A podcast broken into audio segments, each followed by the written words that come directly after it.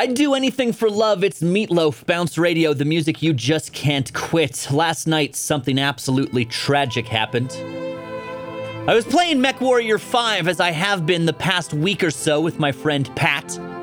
What you might not know about the incredible game MechWarrior 5 is it's not just you and your human friend in these various battle mechs. Indeed, you get to deploy into battle with AI teammates as well who will provide backup for you, and being a poorly rendered artificial intelligence, usually they just run into the line of fire, explode, and die immediately, at which point you have to hire a new artificial intelligence pilot to pilot your various mechs for you.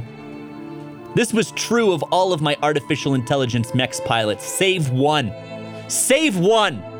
The noble and heroic Captain Esparza who had gone into mech war with me and my friend Pat countless times.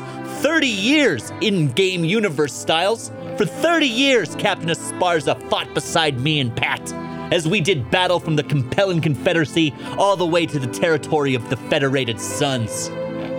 He was there, dishing out damage, watching our back, helping us achieve goals. He survived a lot. We considered him to be our a mortal friend incapable of death.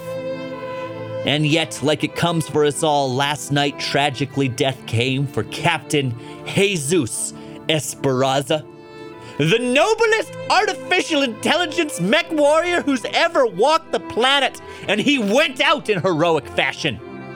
The mission was almost over. We'd almost completed our goals. We came under fire from enemy mechs. It was extreme. I thought maybe, just maybe, I was about to die. And then Captain Esperanza stepped in front. And he took a laser round for me.